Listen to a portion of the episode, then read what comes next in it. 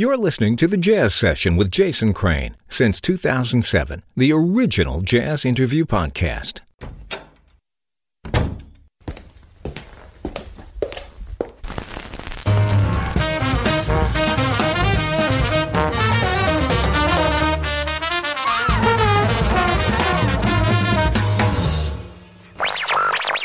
Lesson 1 Basic Hip. Welcome to the Jazz Session. I'm Jason Crane. This is episode 543 for February 3rd, 2021. On today's show, author and record producer Laurie Pepper. I'm recording this intro as I am in the van looking out over beautiful California hills. I'm on uh, California 46, I guess uh, just past uh, Paso Robles and not quite as far as Cambria. I am slowly heading up the uh, Pacific coast, although this is about the spot where I'm going to have to reroute because there was a big storm recently that washed part of Highway 1 around Big Sur into the ocean.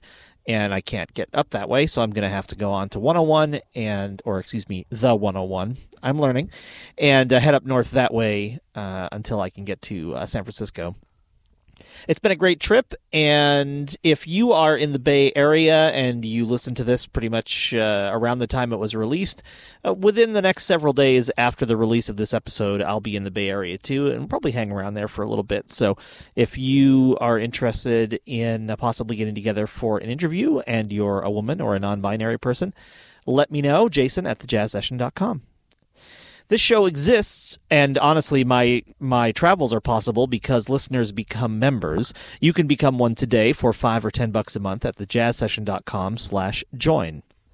Laurie pepper has just released volume 11 in her unreleased art pepper series. It's a 1980 concert from atlanta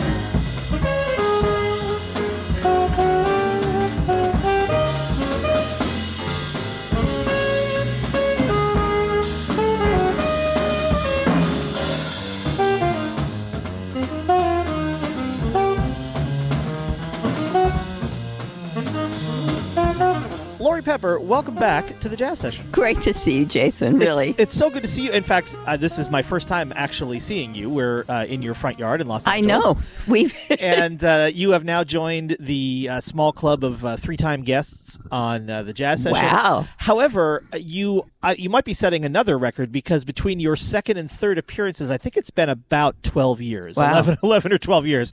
Um, and we're here to talk about the newest volume uh, in your uh, unreleased art, which is volume eleven. It's a concert that was recorded in Atlanta in 1980. It is absolutely fabulous. Everybody on this recording is just just burning the whole way through. And I thought maybe we could start because this is usually among the most fascinating parts of these releases with how it exists in the first place. well.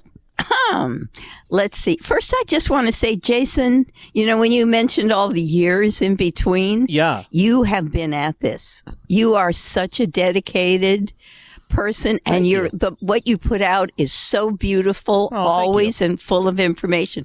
I just wanted to say that Thank to you, you. because it's so impressive. We're about three weeks away from 14 years, I think. Wow. So, yeah, it's been, a, been a little while.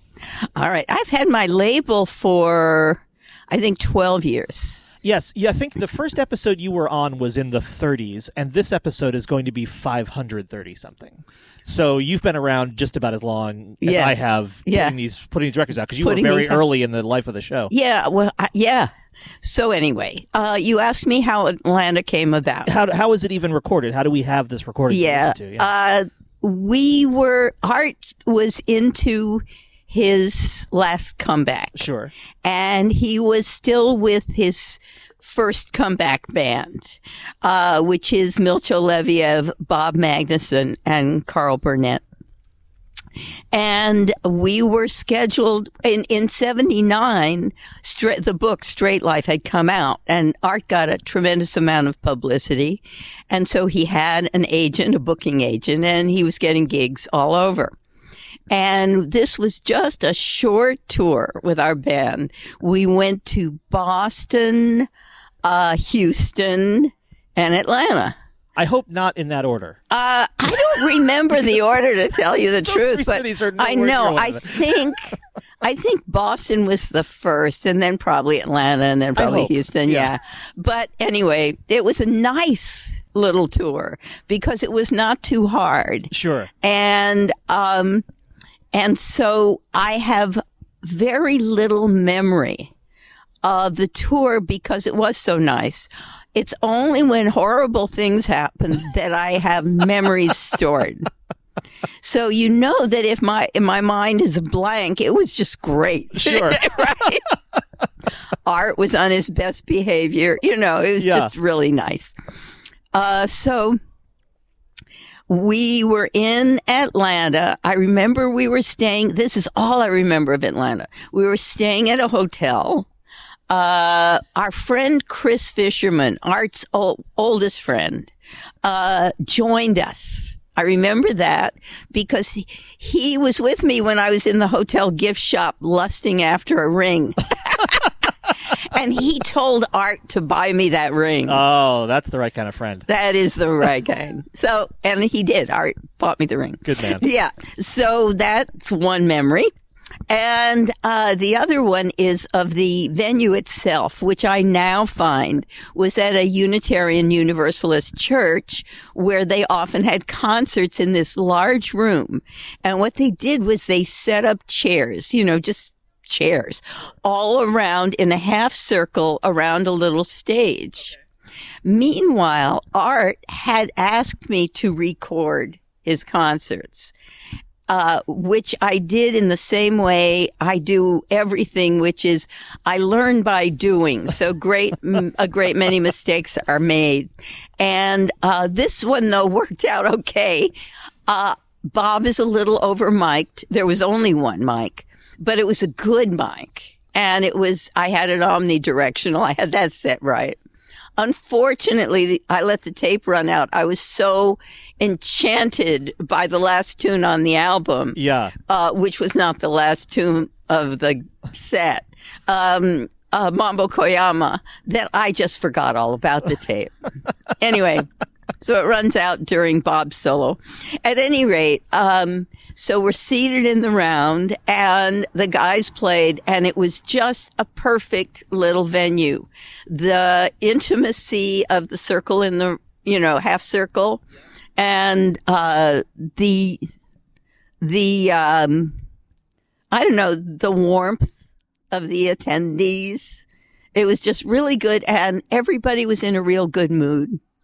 And Art was just thrilled with the things that happened there. As you'll hear when you play it, I mean, he almost breaks into tears after he plays Patricia because it was so beautiful and the audience was right there with the band. And you can hear him if you listen. You, he's seated, uh, next to me in the audience while Milcho plays his solo and you can hear him saying, wow, mm, yeah, you know, That's great. it's really, it was a great concert. And you can hear how clued in the audience is at every moment. I mean, they're just, they're lapping it up. They are applauding wildly the whole time whenever, obviously, when appropriate. Um, and he, you can, s- I mean, Art is just, he's being funny. He's telling stories. I'm really glad you left so much of the stage banter. Thank in you. because it really it gives us you know so so many records that we hear even live records all of that is cut out and we don't get to hear the artist as a human being other than as expressed through their instrument so i was really happy to hear all that you know his his story of traveling through the sewers to get Milcho out of Bulgaria. Bulgaria. that, that story had so many versions. it sounded like one that he had, yeah, uh, he just had kept added to. working it.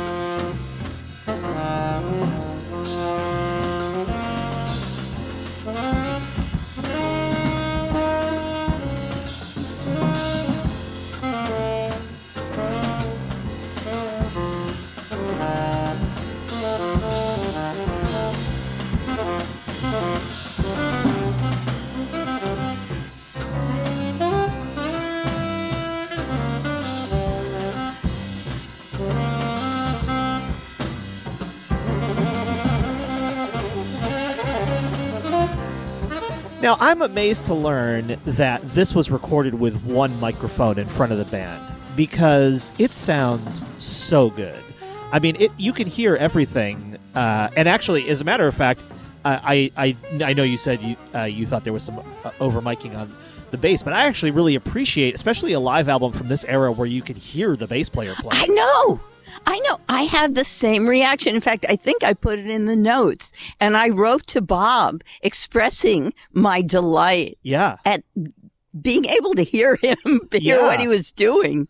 And he is such a creative soloist too. Oh, God. I mean, he's obviously he's fabulous when he's holding down Right. the bass role, but whenever he gets a moment to step out, you know, melodically, He he's sings. gorgeous. He oh my sings. god, Yeah. absolutely gorgeous.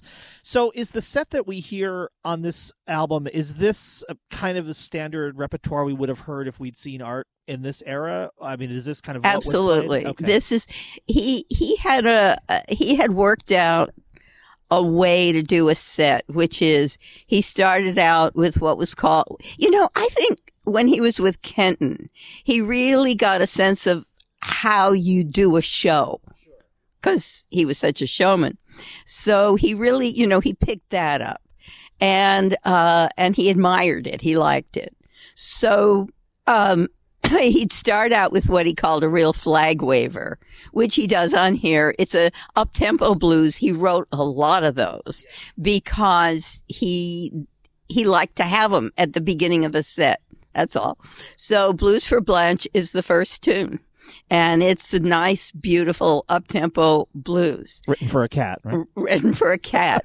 now, I can't remember the exact order. Does Avalon come after that? I think uh, let's Blues for Blanche, then the Trip, then oh, the trip. Okay, Yeah. there you go. So the trip is in uh what what tempo is it in? It's like it's five four. It's not five four. No, I no, it's it's it's in Coltrane's tempo, whatever Sure. that is, because he originally got to record it with um with um oh shit Was that with Elvin? And, with Elvin. Yeah.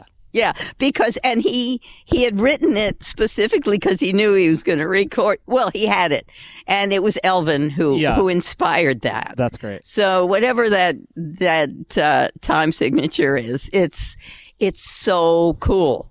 It sounds very Middle Eastern. It has a certain flow, and so that if he thought the audience was in the right mood, it had been set up by the first track. He was ready to give them something a little more interesting. Then he got to relax, relax with Avalon. The ballad usually came later. And um, ordinarily, the uh, last tune would be Straight Life or Donna Lee, something that was as fast as anything could possibly be played. Yes. And then if there was an encore, I persuaded him. He he had to be persuaded. I just wanted a blues, a 12 bar blues, please. Yeah. Slow. Well, the uh, mentioning Straight Life on here. So obviously, the book is called Straight Life, and uh, he does uh, talk about it in the course of the concert to you know say that it has come out. Uh, but mentioning the the song itself, Straight Life. Uh, Carl Burnett on drums. I mean, this the thing is a thousand miles an hour, and uh, Carl Burnett never sounds like he's holding on. He always sounds like he could go faster if he needed to. Yeah. he just he's driving the entire Yeah. time. and you know what amazing. Art's criticism of Elvin was? What was that? he can't play fast.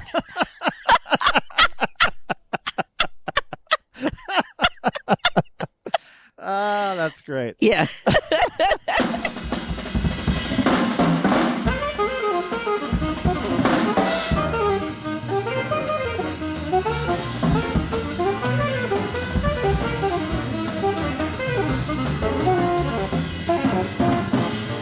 A quick break from the interview to remind you to become a member. I live in a van. I travel around the country, and I do all of it on less than a thousand bucks a month. Your help is greatly appreciated in keeping gas in the tank, food in my tummy, and the show on the air. So please go to patreon.com slash the jazz session today and become a member. You'll get early access to shows and bonus shows and all kinds of cool things. Thanks so much. Now back to the interview.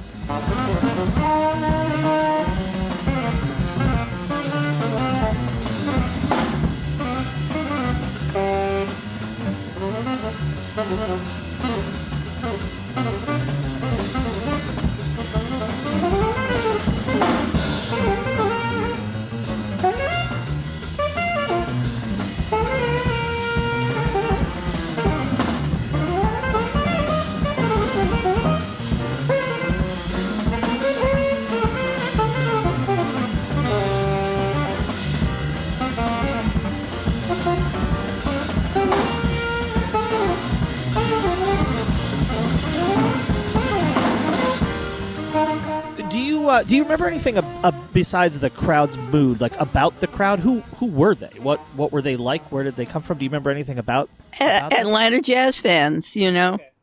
I have no idea. I don't know how it was advertised. Somebody later sent me some newspaper clippings announcing it from a, you know, a small Atlanta paper.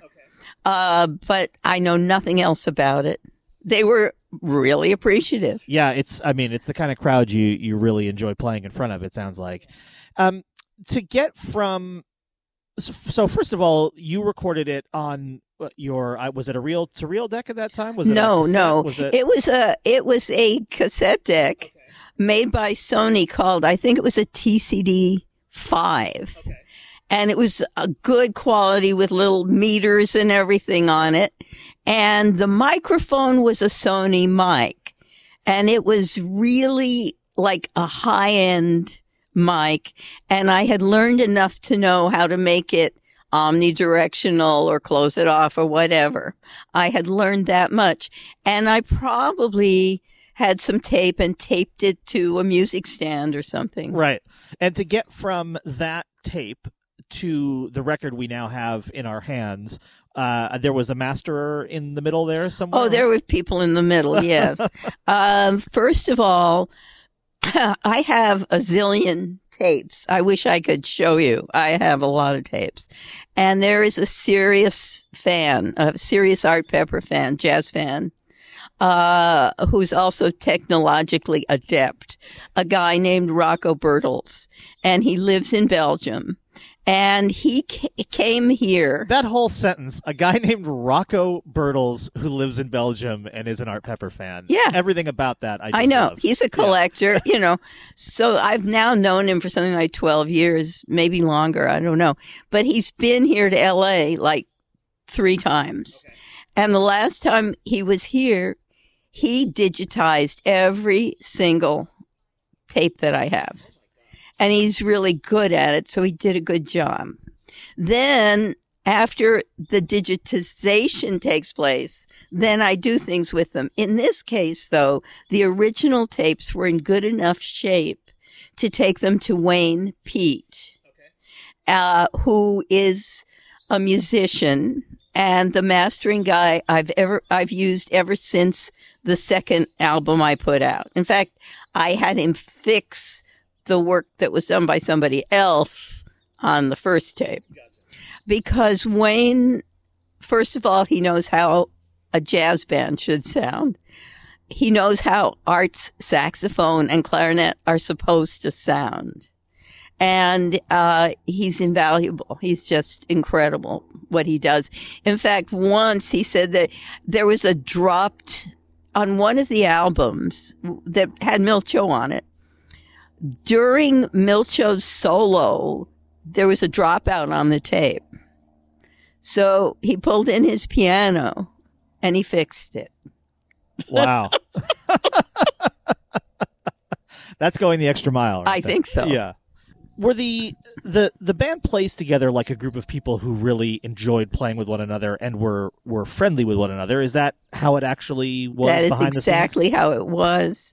Um, there was the only tension that there ever was in that band was between Art and Milcho.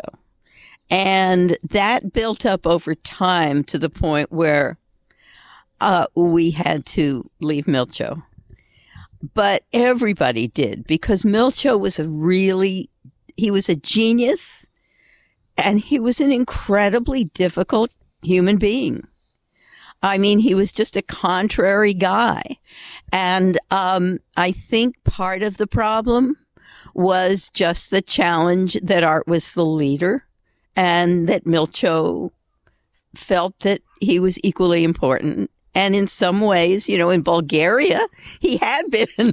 Sure. but, uh, you know, he, he, we had a lot of com- Milcho and I had a lot of conversations later on. I've got some taped Skype conversations with him. And I said, you know, why did you sabotage Art solos so much? At which, you know, Art said he was playing too many notes. That's all. And Milcho finally said, You know, Laurie, I don't comp. and I said, Yeah, I get it. Oh, So that was a, a problem. And in fact, on one liner note, I said that Milcho didn't seem to pull any of those shenanigans with Jack Sheldon, uh, when he worked with Jack. And I said in the liner note, I said, probably because Milcho and Jack didn't know each other that well yet. And Milcho agreed that that was exactly the case. He only uh, familiarity bred uh, license. So you know, so that's why Milcho had to be left. yeah. No, I can understand that. and also, there was another reason, of course, which is that Art adored George Cables. yeah. You know, I mean, the idea of working with George Cables for art was just pure heaven. So Yeah. yeah. I adore him too. Um, and I'll just uh, self-servingly mention that George has been on this show, and you can go in the archives and uh, find that interview. If And isn't like. he the greatest? He is. As a matter of fact, uh, when he was on the show, we did the interview in a room with a piano, and so at the end, he just played. And oh man, talk about a command performance from George Cables was uh, that was one of the highlights. I have to say.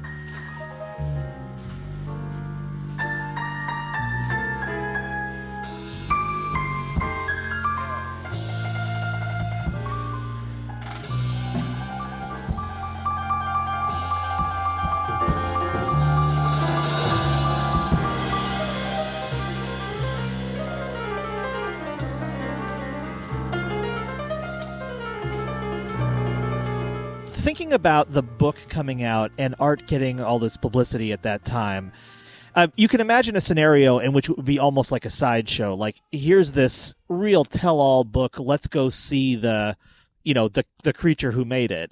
But I don't get the feeling at all from all the recordings that you've released that there was anything other than love in these crowds. And also, it wasn't like art was past his ability to play. Oh, He wa- God. he was he was burning on all these records. So it's you know it's not like the tell all and then like the guy 30 years past his prime is out there just trying to cash in on it. I mean this is a guy who's still at the top of his game and crowds who sound to me at least very much like they still love him and the music. You should have seen the crowds the first time we went. Well, if, whenever we went to Japan, but the first time we went, uh, they were lined up around the whole place just to get an autograph. I mean, it, it, it was like art was the Beatles or something. He could not believe it. So yeah, the crowds were beautiful. Always. Because I think one of the things about the book be, be about straight life is that art is so honest in it and so self-revealing and not self-aggrandizing. Uh, but you know, just lays it all out there that people can identify with him as a fellow human, you know, and he would get things all the time. I mean, there was real love there. Uh, and Art needed that love from those people. He really, he, he needed it and he was great. He was always so grateful for it. Yeah, we talk a lot on this show about the relationship between the performer and the audience, and sometimes it's sometimes it doesn't actually sound like there's much of one there in some cases, and you go see some shows and you don't. I don't think you feel as much like the performer is drawing off your energy. And uh, of course, I never got to see art, but just all of I'm the live sorry. recordings. I know, Oh. me too. All of the live recordings that I've heard, it, it sounds like. Uh, no relationship could have been closer than art and the crowd's No. energy. No, he was right there with him. Yeah.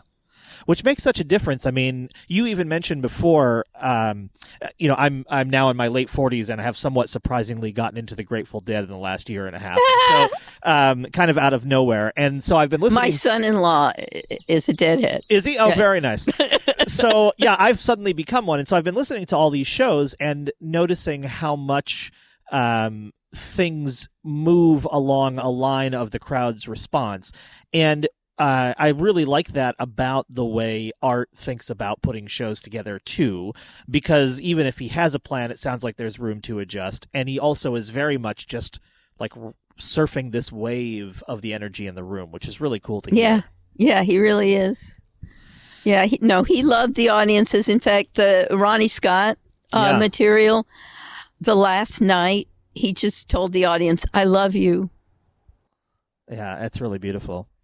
Um, will you tell me about the? Uh, and I encourage folks also to go back and hear your first two appearances on the show uh, to hear more of this material. But will you talk about some of the responses you get from people when you release this unheard? Oh? God! Eh, Whenever I think of just, you know, it's a lot of work. I can it costs money. Yeah, and it's really exhausting, especially now I'm 80, right?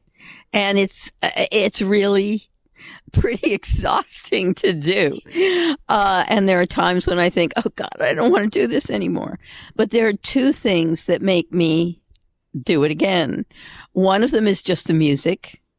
I am so inspired by the music and I feel like everybody ought to hear this, not just the people who were at the gig, right?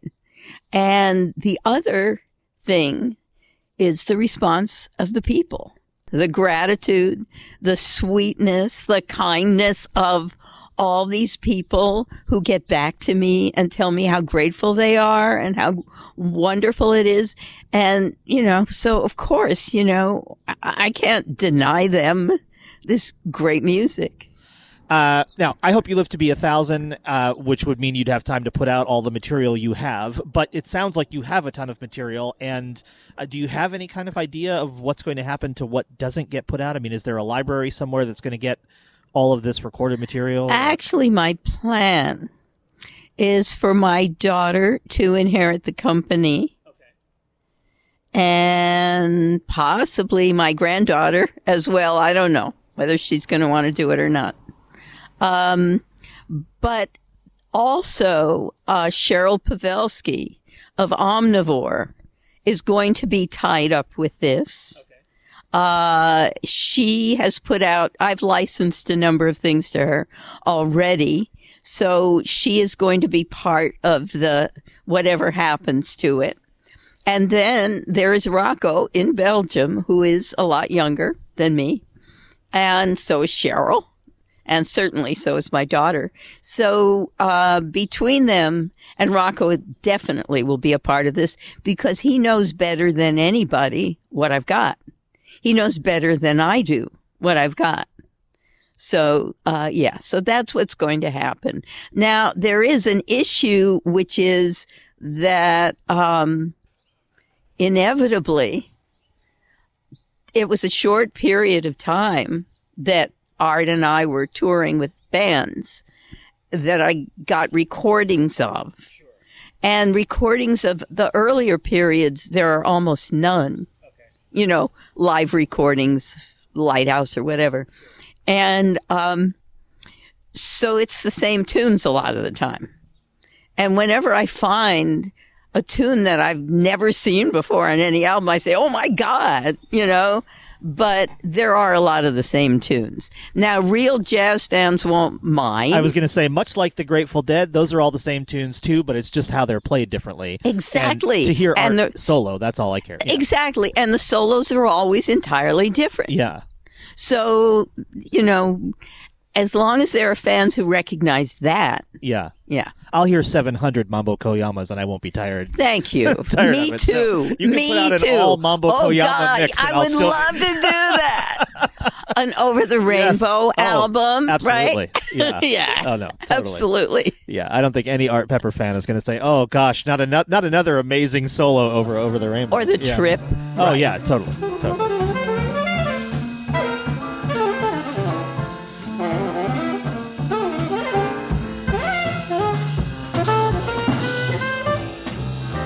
One more break from the interview to thank the folks who make this show possible, starting with the members and also the Respect Sextet at respectsextet.com for the theme music and Dave Rabel for the logo.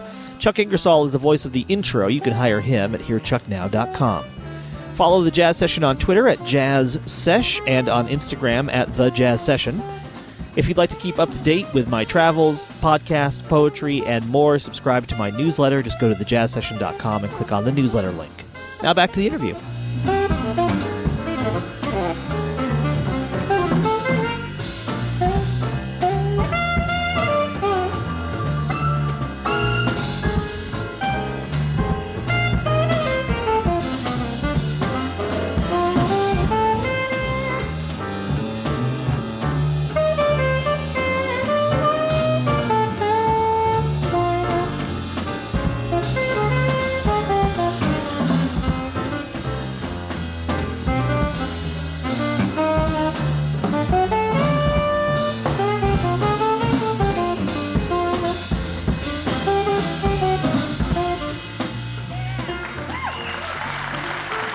I'm curious now. You've now you've been doing this Widow's Taste label for a, a dozen years or more, and um, it it is one of those things. Like your your life has continued. I, I want to make sure people understand that that you your you've had a life, a full life post the Pepper era. Oh God, yeah. and continued to do many things and written and you know just been a, a, an active person in the world.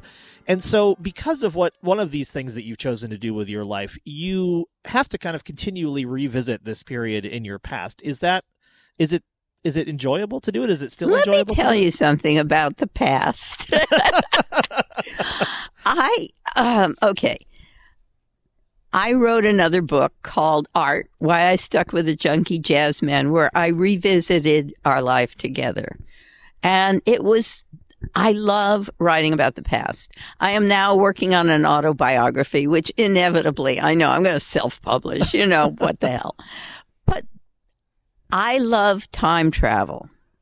And the thing about writing, the big secret about writing about the real honest to God past is that suddenly things come to you that you didn't know you remembered.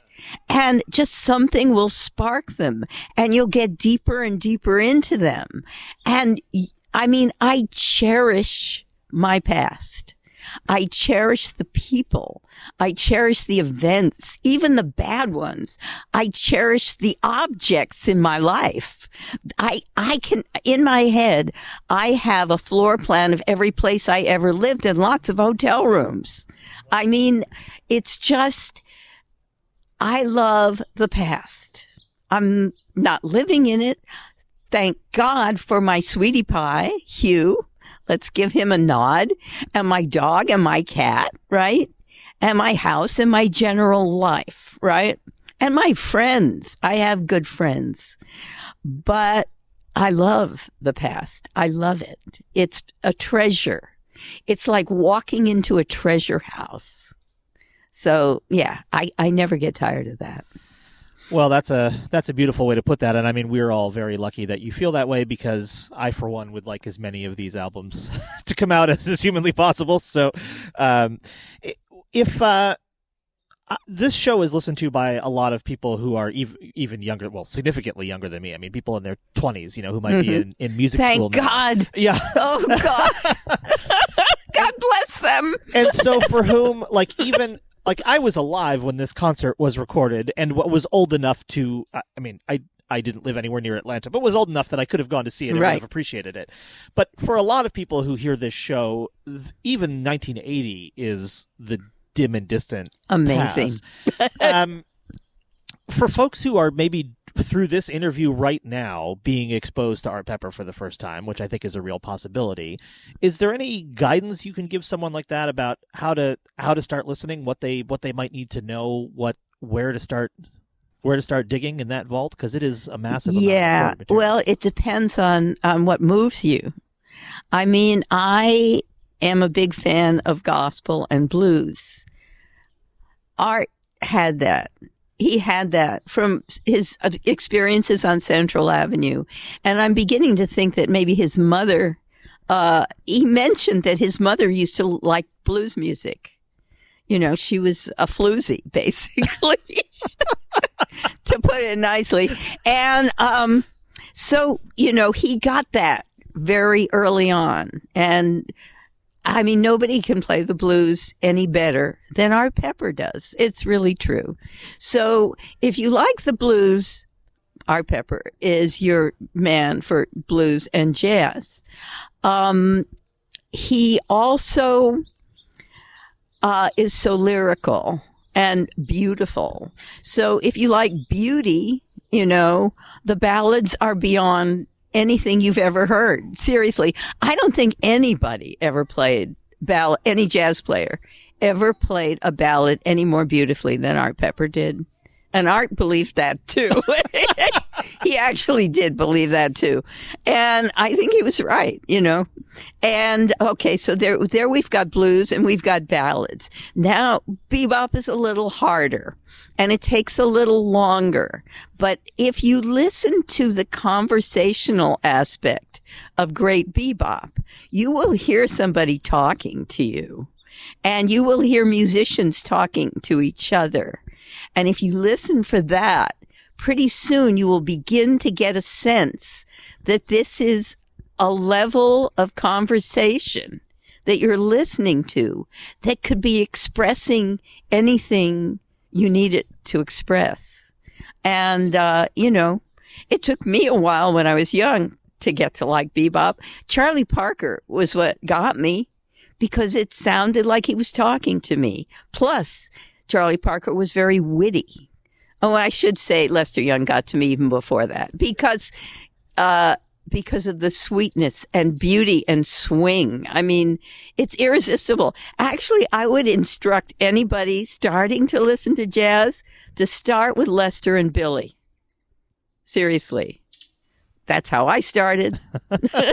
yeah. Yeah, that's definitely uh, if it ain't broke, don't fix it. Piece of advice, I think.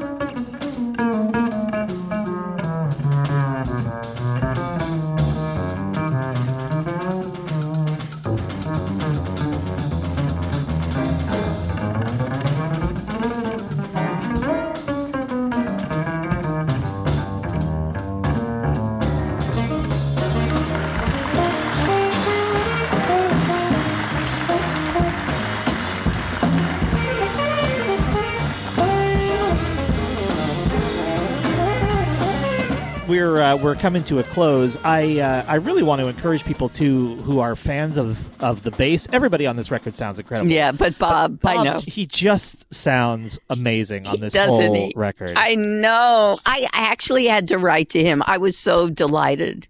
Oh Yeah. it- I mean, he, I've of course I've heard a lot of recordings of his playing, but I think this particular recording is a revelation for folks who uh, who just want to hear bass played just unbelievably lyrically. And I mean, he plays in all the you know super fast stuff too. But his, I mean, his solos on uh, the kind of more exposed, delicate moments, uh, they're just breathtaking. Aren't they? Really breathtaking. Aren't they Yeah. beautiful? Yeah. Before we bring this to a close, uh, as a person who has read Straight Life quite a number of times now, I was excited uh, before we started recording to hear about a project that you're working on that I hope you'll tell us about now. Yeah, I am uh, because the publisher is not doing it. Even though Straight Life is a classic, and it knock on wood, it does not go out of print. Uh, it's the best jazz biography and one of the best biographies I think so.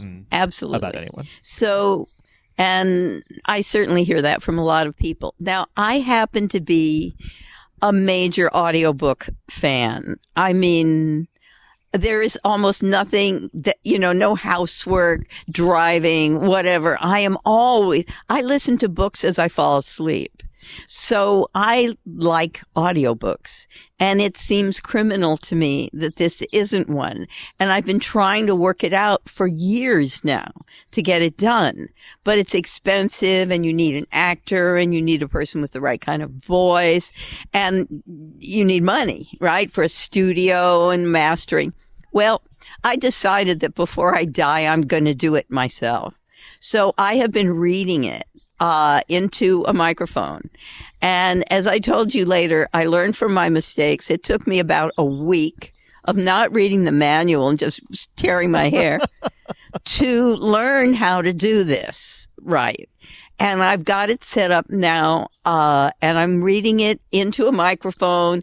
I'm editing it so that the sound is good, you know, and the truth is, even though it's kind of weird for this stuff to be being read by a woman, I know the story almost by heart and I know how it's supposed to sound.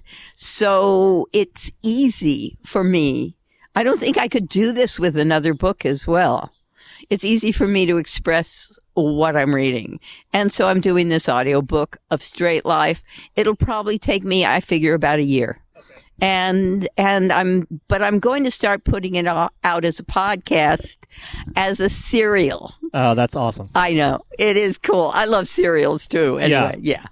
Well, that is fabulous, and uh, folks, I'll definitely let you know when this starts coming out. Oh, and, and there uh, will be the music in it, of course, because I own a lot of music. That's oh, that's wonderful. Right. Oh, we get to dig even deeper into yeah, the fabulous. and stuff. Art's voice. Some of Art's voice from the Straight Life ta- tapes. Oh, great. Will be included. Yeah. Oh, that all sounds fabulous.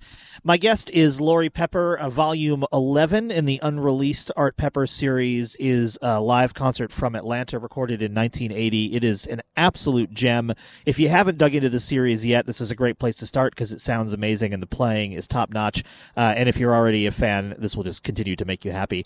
Uh, it's been such a pleasure uh, getting to know you over the years. Ditto. and I'm And finally meeting so, you. yeah, so grateful to have the chance to do it in person. What's so funny is that you look exactly like yourself. I haven't had any work done yet. yeah, give it time. Give it time. Okay. Next time you see me, I'll be six three. All right. Uh, so anyway, Laurie Pepper, it's been a pleasure. Thank you so much for being here. Thank you, Jason.